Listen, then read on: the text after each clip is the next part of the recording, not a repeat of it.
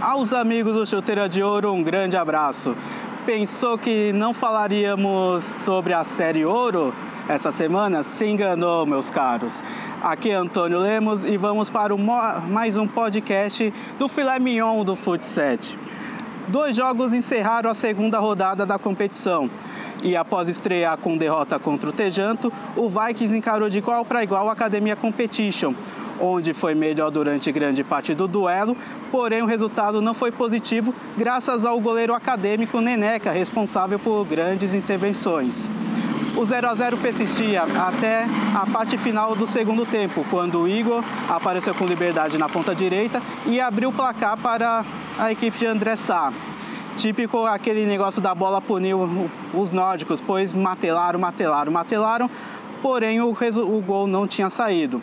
No entanto, faltando dois minutos para o final da peleja, Fal aproveitou o vacilo da defesa laranja e mandou um petardo no ângulo direito de Neneca, deixando tudo igual.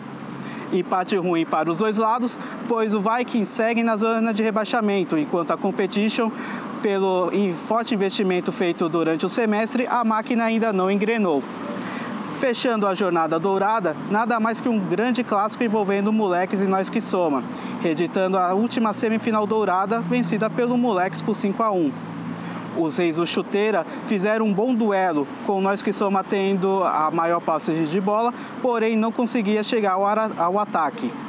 Bem postado defensivamente, a equipe de Thiago Dacal aos poucos foi se soltando.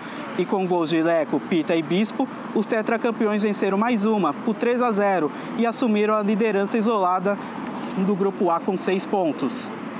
E neste final de semana, galera, rodada cheíssima para agitar todos os corredores do Playball Pompeia pelo grupo A, duelo de grandes equipes, duelo de equipes que estrearam com vitória, envolvendo Se Perder Que Se Foda e Invictus. Confrontos de dois times cascudos e bem organizados. Na sequência, o Vikings terá uma parada duríssima contra o Nós Que Soma, buscando sair da zona da confusão. Ainda pelo grupo A, o Tejanto busca recuperação após derrota para o Abre o Olho. Seu adversário será o estrelado time da Academia Competition fechando o dia, o Lanterna Machu Picchu quer colocar fogo no parquinho ao encarar o Abre o Olho. O tetracampeão Moleques está, fora, está de folga nessa, nessa terceira rodada.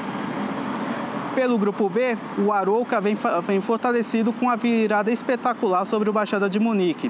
Seu adversário será nada mais que o Condors, que ainda não venceu e está na, na zona de rebaixamento.